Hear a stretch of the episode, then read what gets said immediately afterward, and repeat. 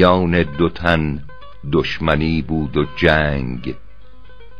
سر از کبر بر دگر چون پلنگ. ز دیدار هم تا به حدی رمان که بر هر دو تنگ آمدی آسمان. یکی را عجل بر سرآورد جیش سر آمد بر او روزگاران عیش. بدندیش وی را درون شاد گشت به گورش پس از مدتی برگذشت.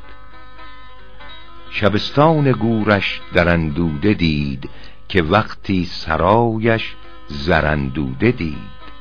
خرامان به بالی نشامد فراز. همی گفت با خود لب از خنده باز. خوشا وقت مجموع آن کس که اوست پس از مرگ دشمن در آغوش دوست. پس از مرگ آن کس نباید گریست که روزی پس از مرگ دشمن بزیست. ز روی اداوت به بازوی زور یکی تخته برکندش از روی گور.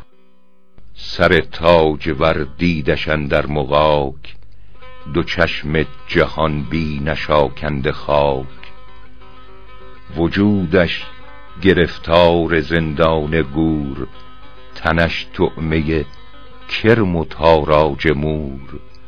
چنان تنگش آکنده خاک استخوان که از آج بر توتیا سرمدان ز دور فلک بدر رویش هلال ز جور زمان سرو قدش خلال.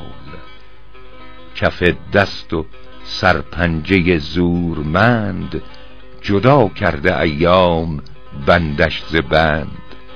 چنانش بر او رحمت آمد ز دل که بسرشت بر خاکش از گریه گل پشیمان شد از کرده و خوی زشت بفرمود بر سنگ گورش نبشت مکن شادمانی به مرگ کسی که دهرت نماند پس از وی بسی. شنید این سخن عارفی هوشیار بنالید که قادر کردگار. عجب گر تو رحمت نیاری بر او که بگریست دشمن بزاری بر او. تن ما شود نیز روزی چنان که بر وی بسوزد دل دشمنان. مگر در دل دوست رحم آیدم چو بیند که دشمن ببخشایدم به جایی رسد کار سر دیر و زود که گویی در او دیده هرگز نبود. زدم تیشه یک روز بر تل خاک به گوش آمدم ناله دردناک که زنهار اگر مردی آهسته تر که چشم و بناگوش و روی است و سر.